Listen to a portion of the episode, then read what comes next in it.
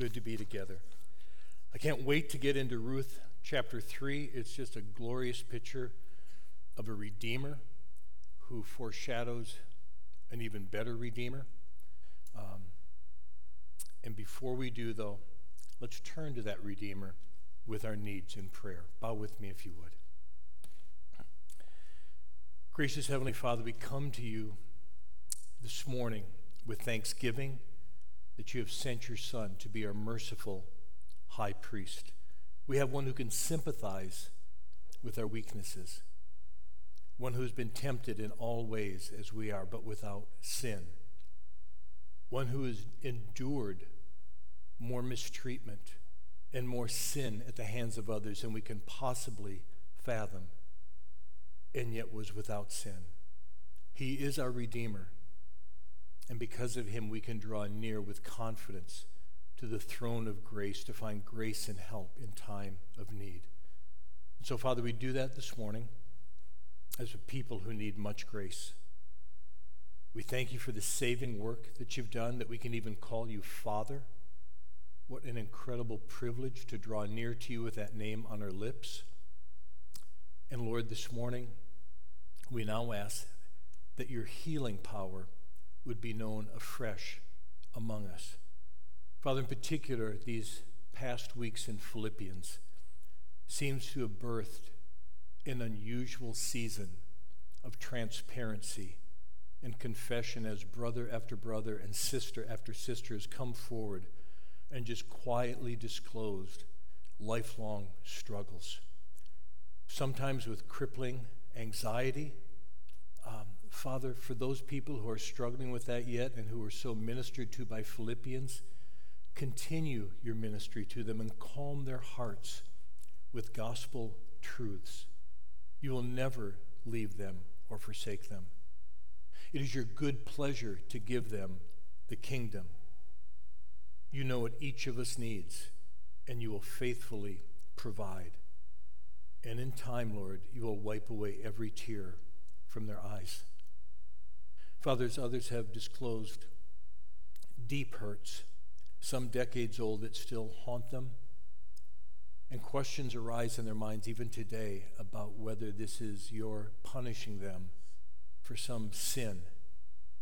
Father, they need to hear afresh that there is therefore now no condemnation for those who are in Christ Jesus. It is finished. We still have one who accuses us, but it is in vain because we have an advocate before the Father, Jesus Christ. He pleads our case and he wins every time. And Father, we pray for those struggling with confusion, confusion that sometimes takes the form of anger as they wonder where you were in the darkest hours of their lives. May you grant them to know what Joseph declared to be true as those who he most should have been able to count on to have his back, to love him, to forgive him, plotted his murder, and then sold him into slavery. It took years, but he declared when they were reunited, which you intended for evil, God intended for good. Father, we have a great and sovereign Lord. You do according to all your will in heaven and on earth. Assure us that your will is good. Assure us that we are in your will. You're sovereign over every detail of our lives, some that we understand and some that we do not. But one day, we will see all the details put together in a story so perfect, only you could tell it. Until that day comes, grant that we trust in your ways. Father, freedom from anxiety, and fear and confusion and anger is your design for our lives. We pray that that design would take shape this morning as we consider Boaz, a kinsman redeemer in the book of Ruth, and understand that he is pointing us forward to an even greater redeemer, your son, Jesus Christ, in whose name we pray. Amen. It's been three weeks since we were last in the book of Ruth, which means probably a, a very short review is in order. Uh, in chapter 1, uh, we saw that a famine in Israel led Elimelech to take his family, his wife Naomi, his sons Mahlon and Chilion, to Moab, where they found food. While they were there, Elimelech dies. Uh, the two sons marry Moabite wives. Uh, there's about 10 childless years that follow, and then the sons die. Sometime after this, Naomi hears that the famine in Israel is over, and so she decides to return. She tries to discourage her daughters in law from coming. She is successful with um, Orpah, but Ruth prevails on her and says, I'm not leaving you. Naomi gets back to Bethlehem and she sums up her view of the last 10 plus years by saying, I went out full, but the Lord has brought me back empty. She's bitter, and she cannot imagine that God has been orchestrating these incredibly painful events in order to do her good, more good than she could possibly imagine. In chapter 2, we saw that Ruth goes out in the fields to glean, something only the very poorest of the poor were forced to do. Without any planning or scheming on her part, she comes into the part of the field uh, owned by Boaz. She doesn't know who he is. She doesn't know, or he doesn't know who she is. She doesn't know who he is yet. It is coincidental as far as they're concerned. It is providential if you're reading the story rightly. She works hard. She gains the notice of the workers, and Boaz finally comes along and discovering her identity shows her great kindness. He's heard of her devotion to Naomi, and Ruth is invited, almost commanded, to remain only in his field, under his protection. He instructs the workers not to harass her. At lunch, he invites her to drink from the water his servants have drawn uh, to eat with him and his workers. He personally serves her.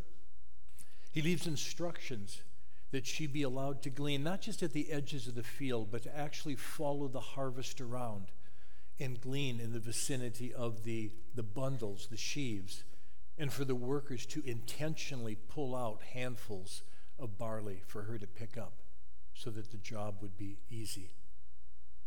One of the things we saw is that this indicates much more than just compassion on the part of Boaz. There are strong indications that Boaz has a romantic interest in Ruth.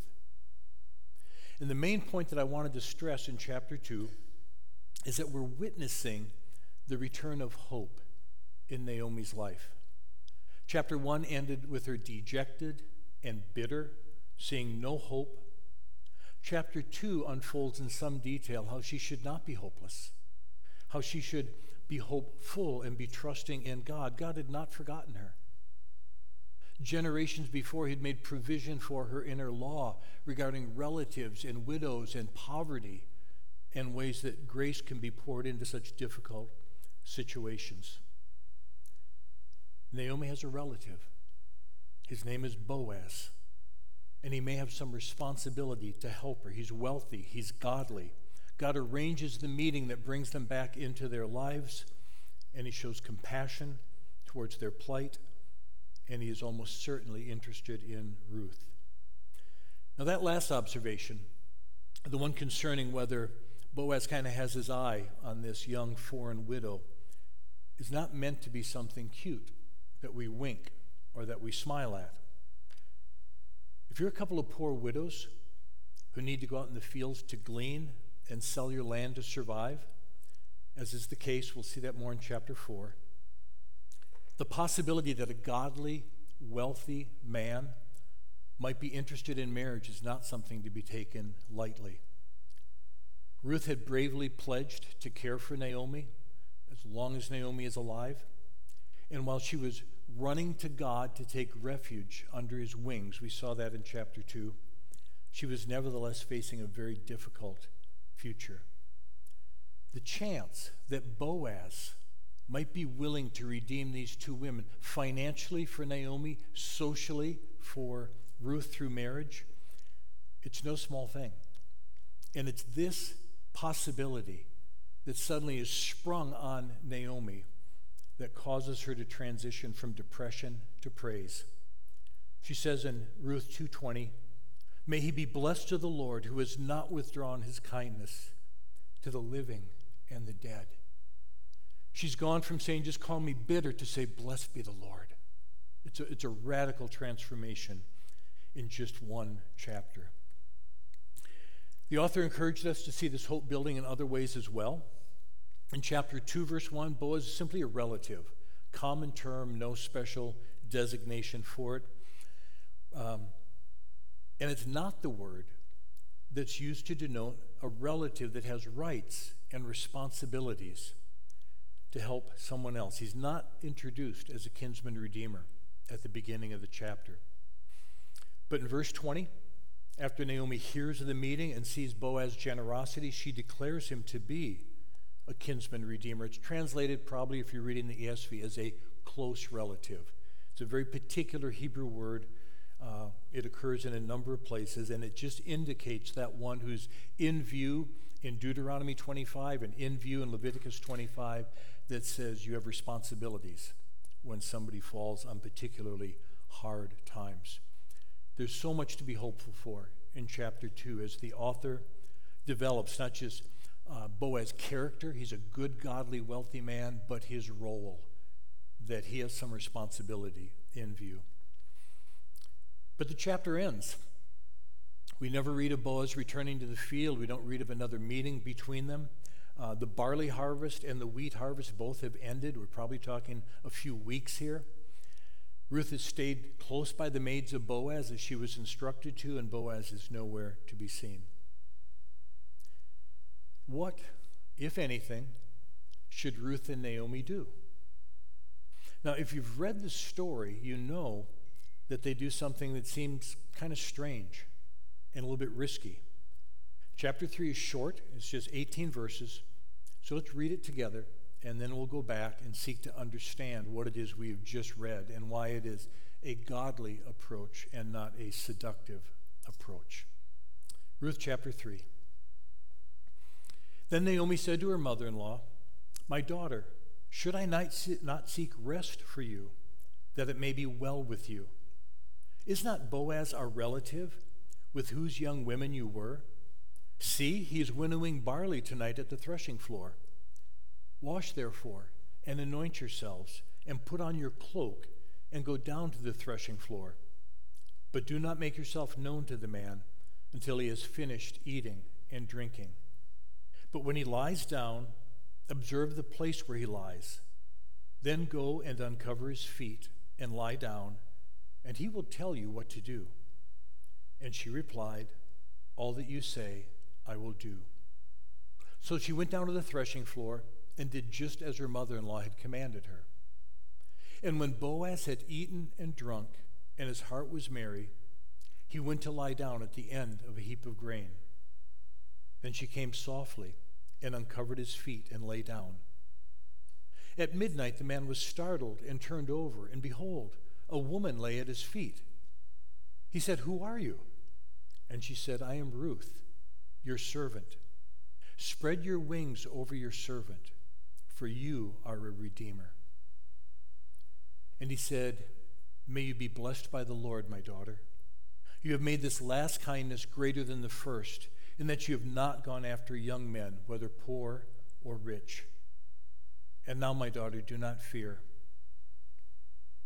I will do for you all that you ask. For all my fellow townsmen know that you are a worthy woman. And now it is true that I am a redeemer. Yet there is a redeemer nearer than I. Remain tonight, and in the morning, if he will redeem you, good, let him do it. But if he is not willing to redeem you, then as the Lord lives, I will redeem you. Lie down until the morning.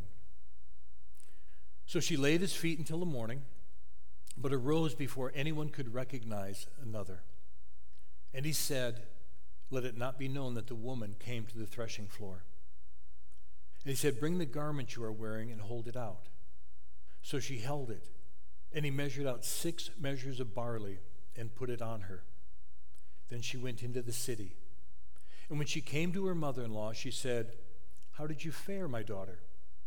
Then she told her all that the man had done for her, saying, These six measures of barley he gave to me, for he said to me, You must not go back empty handed to your mother in law. She replied, Wait, my daughter, until you learn how the matter turns out, for the man will not rest, but will settle the matter today. There's a lot here that needs explanation. If you read this chapter wrongly, and it's very easy to read it wrongly, the actions of these two women could be seen as sinful, seductive, manipulative, just utterly unbiblical. You've got a couple of scheming women seducing a wealthy older man in the middle of the night so that they can be financially secure. If this were occurring today, we would call them gold diggers. Neither Naomi or Ruth is a gold digger. It's not what the story's about. It's about three people working their way through a situation that really doesn't have as many clear cut rules as we might like. This is a chapter about seeking the will of God and, and, and the providence of God and the protection of God when there's no single text that you can point to and say, that tells me everything I need to do. This passage, this verse, that's it. It's not there. So, what is it that led to the rather unusual plan cooked up by Naomi? We're not told explicitly, but I don't think it's too hard to fill in the blanks. First, Naomi is clearly, put this on the table, she's looking to get Ruth married. Um, when Naomi asks in verse 1, Should I not seek rest for you? She's using the same language she used back in chapter 1, verse 9, when she's seeking to send Ruth and Orpah back to Moab, and she says, The Lord grant that you may find rest, each of you in the house of her husband. So, rest for Naomi in this context is what you get from being in a household, from being married, to having a provider. And as chapter 3 opens, she is again seeking rest for Ruth.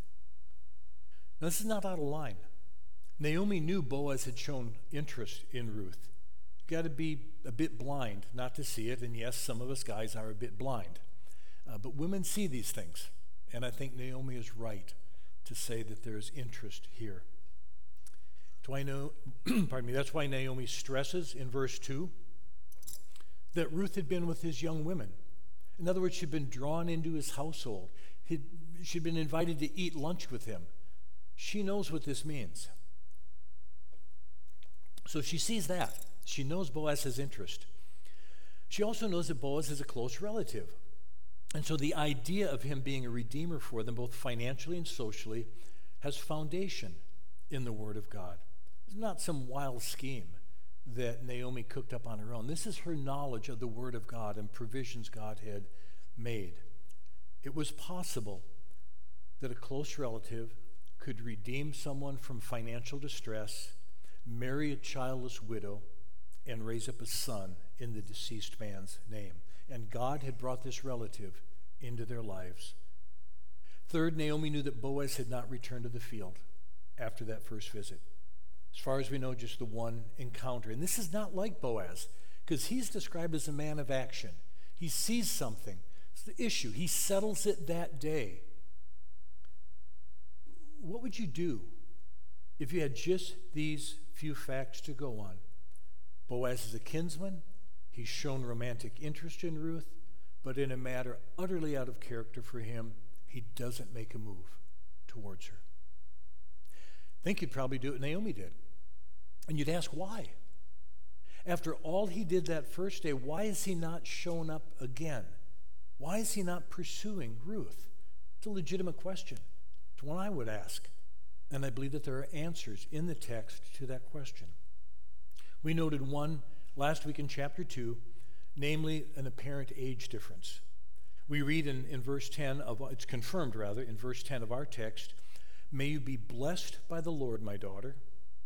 You have made this last kindness greater than the first, in that you have not gone after young men, whether poor or rich.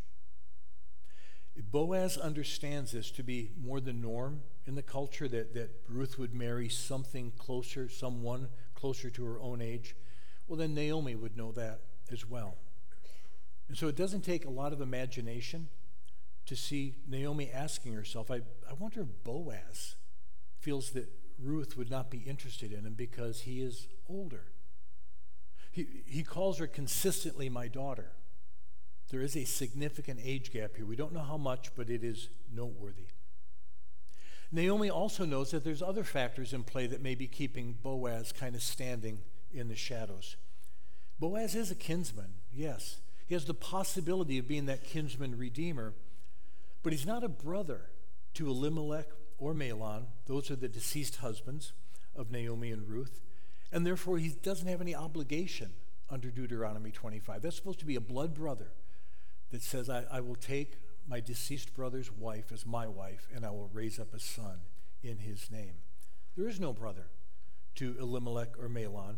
And so the obligation spelled out in Deuteronomy 25 just isn't there for Boaz or for any other man in Bethlehem. The principle is there, but the actual commanded obligation is not. But just as important, he's not the closest relative. And therefore, the application of Leviticus 25, a second verse that comes in, the financial aspect of it, doesn't put him first in line to be the redeemer for Naomi or Ruth.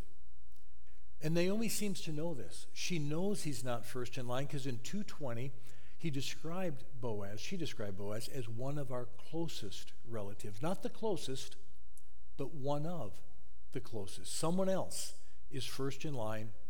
Boaz knows it, and Naomi knows it.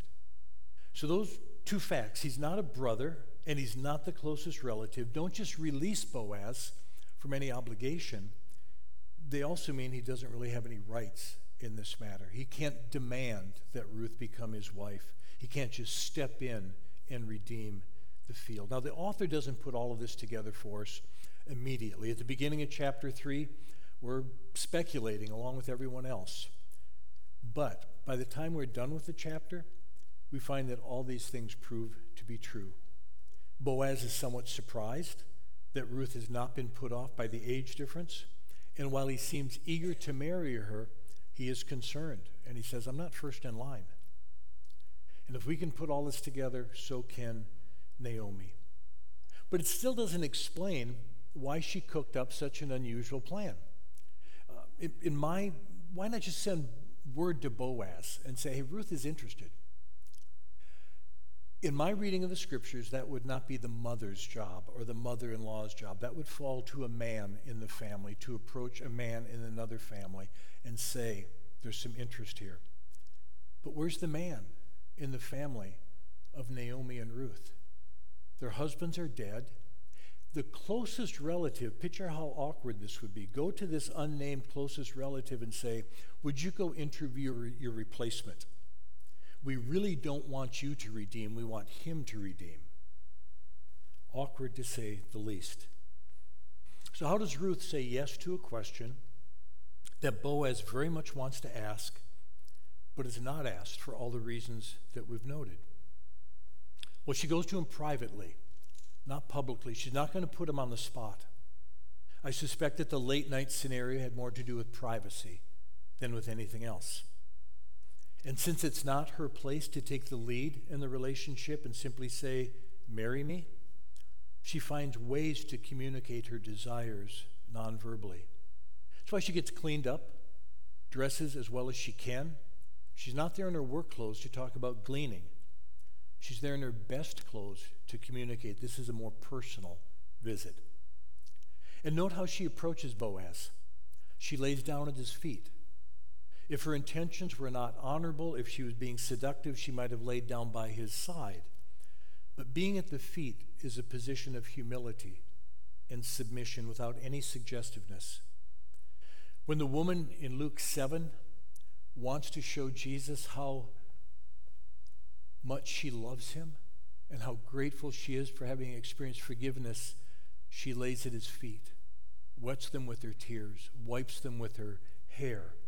When you find someone at someone else's feet in the scriptures, it's never a position of seduction, but always of humility and submission and the seeking of favor. So that combination, when Ruth came to Boaz at night in private, how she came to him, dressed as well as she could, where she lay at his feet. It's all designed to say the answer to the question that you want to ask me is yes, without her saying a word. It's designed to tell Boaz it's okay to move forward in a relationship without taking away his responsibilities to lead, something Naomi seems very sensitive towards. She instructs Ruth that once she has gone to Boaz, that's it. He will tell you what to do from there. When Boaz wakes up and he realizes someone is there, he's startled. It's dark enough, he has to ask who it is, and Ruth responds, I am Ruth, your servant. And notice that he now identifies himself, or herself rather, as one of Boaz's servants, which is a huge change from chapter 2, where she identifies herself as a foreigner. And again, where she says, I am not like your other servants. Here in chapter 3, she says, No, I'm one of your servants. I don't want to be on the outside anymore. I want to be part of your household. And then she says something more, something Naomi had not commanded her to say. She said, Spread your wings over your servant, for you are a redeemer. Is that a demand that he marry her? Has she decided that Naomi's sort of nonverbal approach isn't clear or direct enough? It is an offer of marriage. At least that's how Boaz seems to take it. He says in verse 11, I will do for you all that you ask. You understand? She's asking something. But this is both more subtle and more significant than Ruth just saying, Marry me.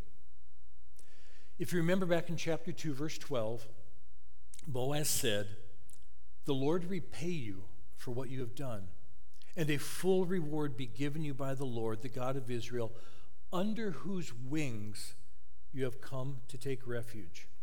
The word wing in 212 is the same exact word we have in 3 9, where she says, Spread your wings over your servant. Here's how I understand that Boaz knows that Ruth is trusting in God to provide for her as well as for Naomi. He knows that she's left everything familiar and come to Bethlehem to seek refuge under the Lord's wings. She doesn't need a husband.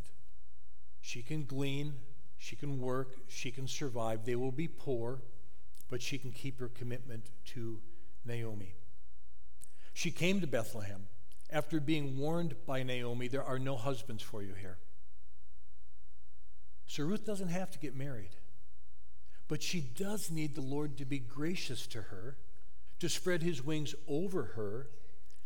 And in chapter 2, Boaz was that temporary wing.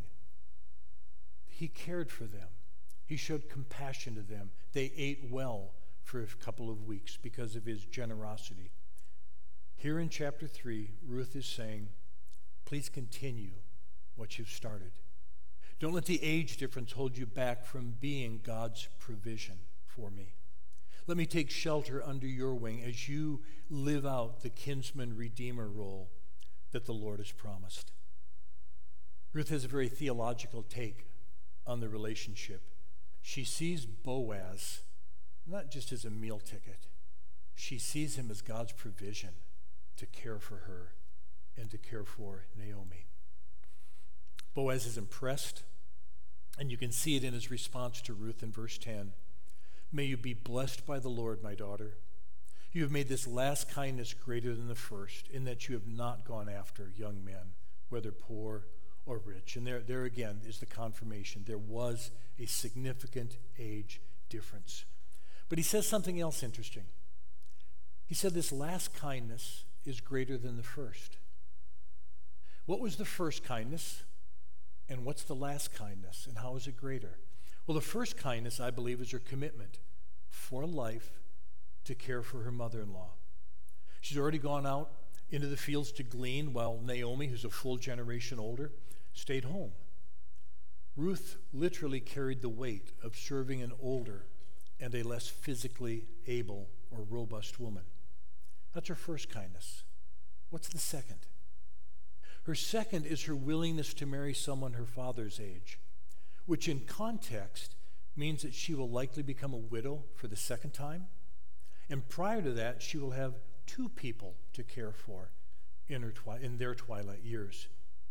If you've ever cared for, a cared for a parent in those last years, you can understand Boaz's statement that this is a great kindness. It is an all consuming task to care for older members of your family.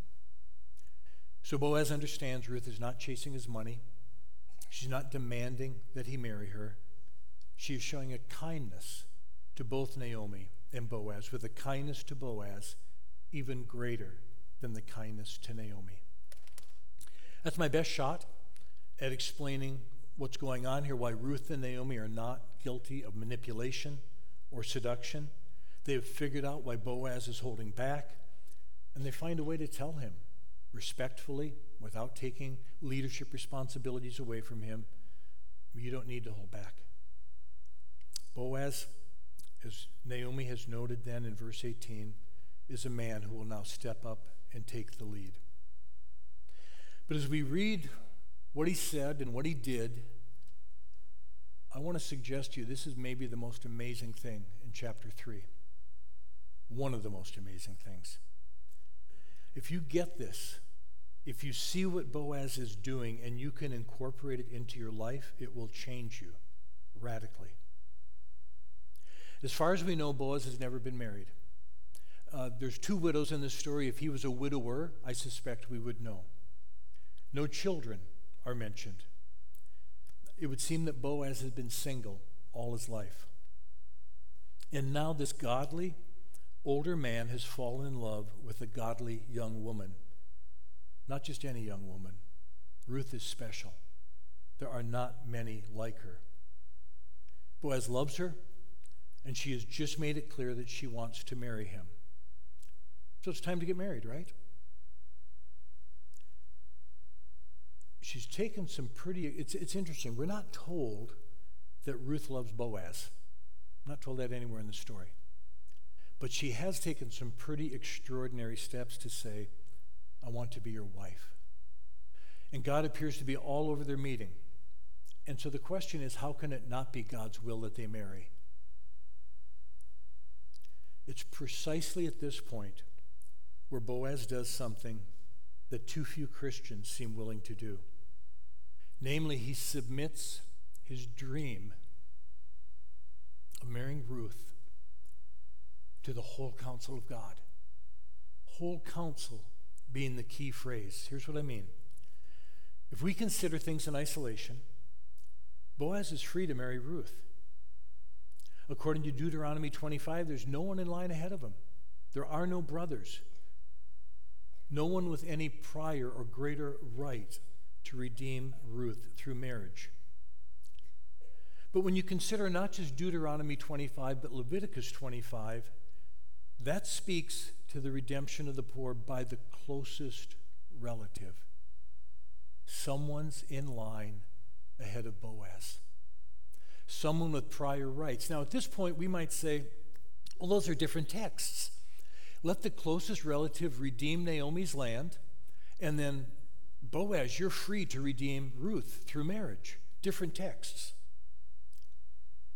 Boaz doesn't see it that way. It's hinted at here, and it's made explicit in chapter 4 that whoever redeems Naomi's land must also marry the widow, Ruth. Ruth and Naomi apparently come as a package. And I think they're presented that way because of Ruth's pledge to Naomi I will never leave you. I will care for you till the day you die.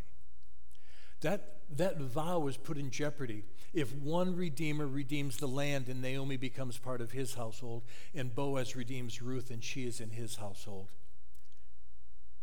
I don't pretend to be an authority in how their culture would have worked in these matters, but it seems an almost inescapable inference from the fact that Boaz links the redemption of the land with marriage to Ruth.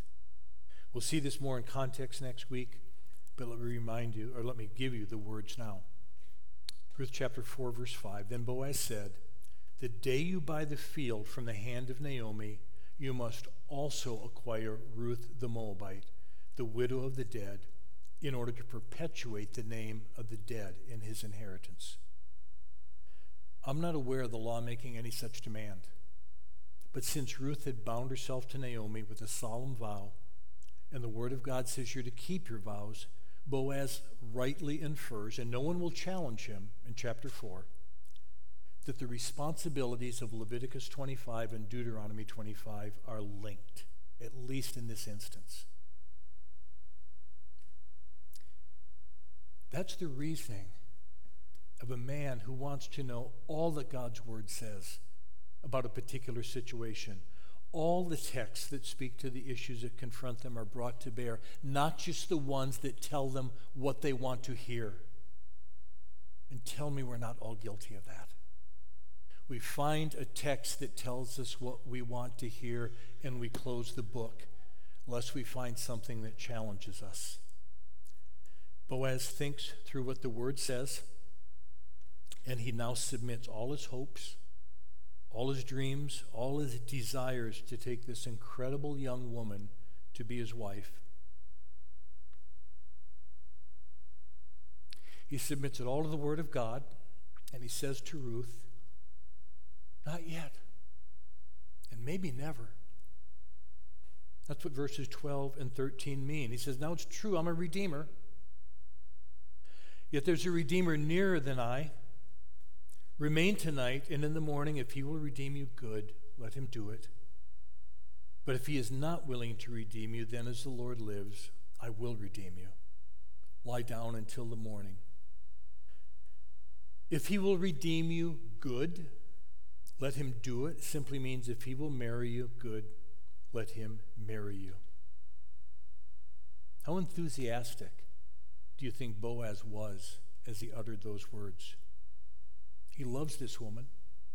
But to be fully righteous, he is willing to submit his desires to the whole counsel of God. And in doing so, he will risk losing her. Is that the counsel you would give?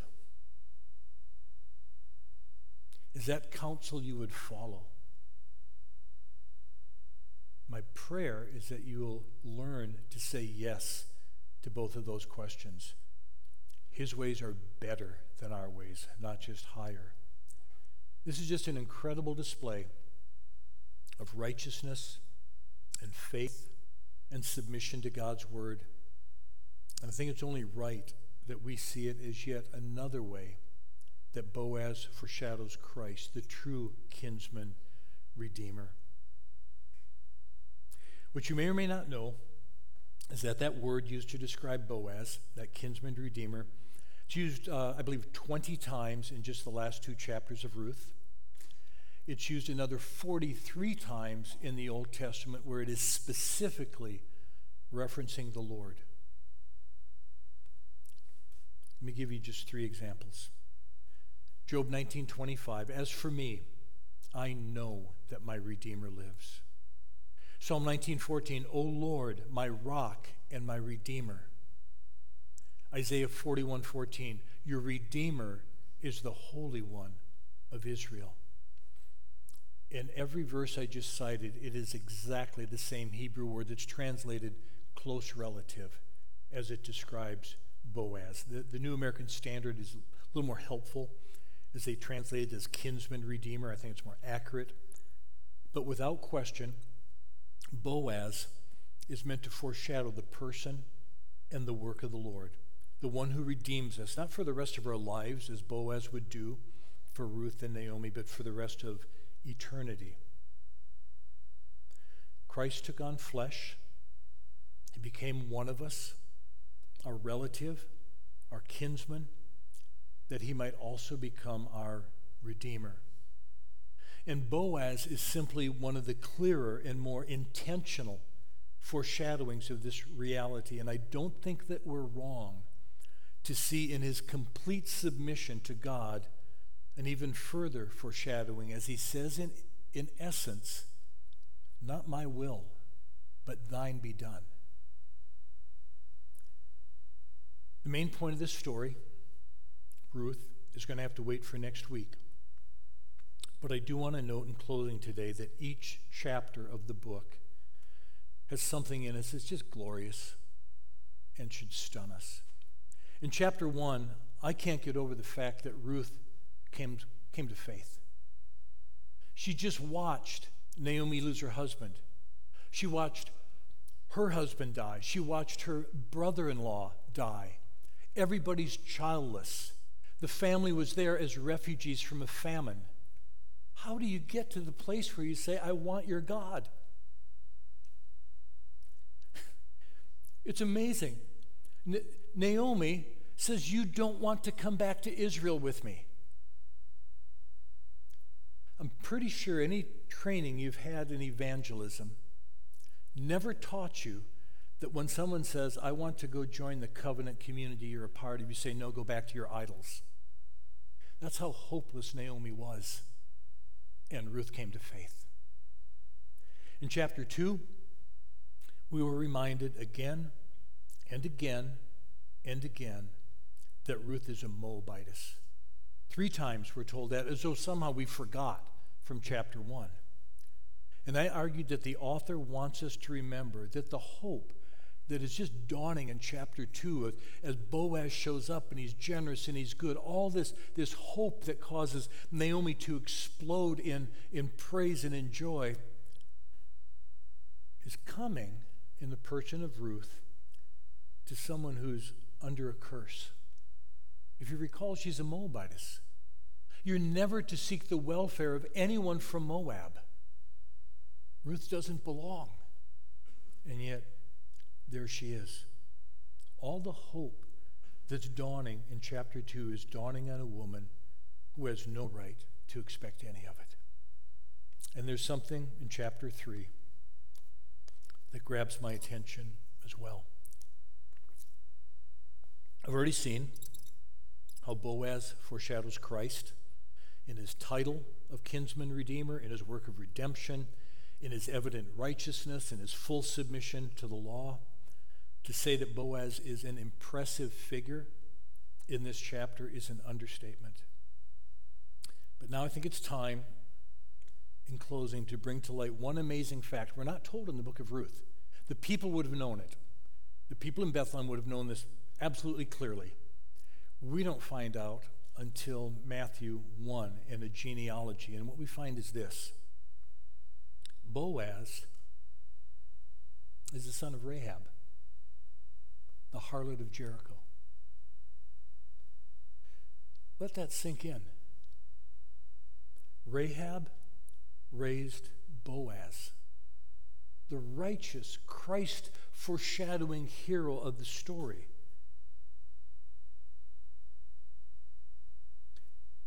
Have you ever made a mess of your life?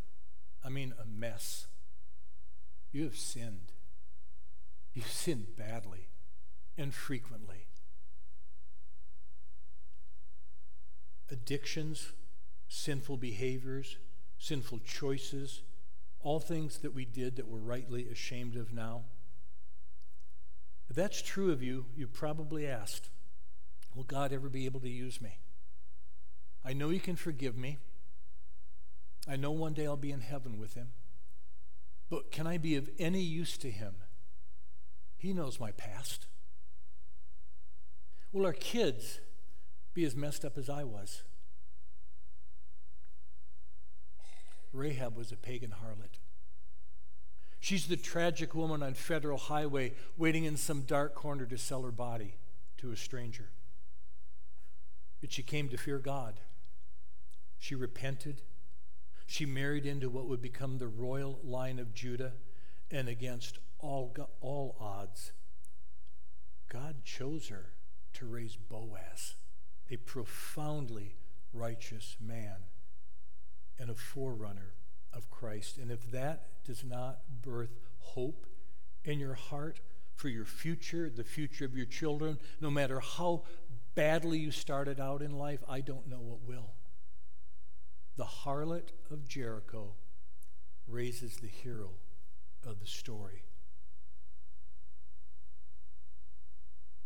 Could the delight that God has in redeeming us and cleansing us from sin and rejoicing over us to do us good be portrayed any more powerfully than through this story where Rahab raises Boaz, who then redeems the widow, the Moabitess, Ruth.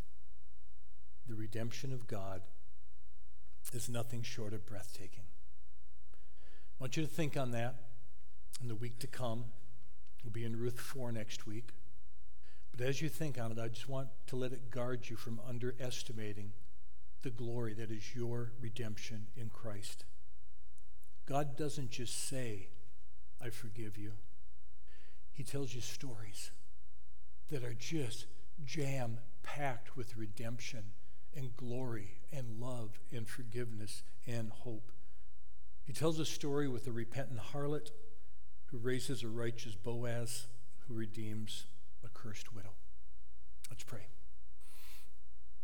Father, as we close today, I want to pray for any who do not know Jesus Christ as their kinsman redeemer.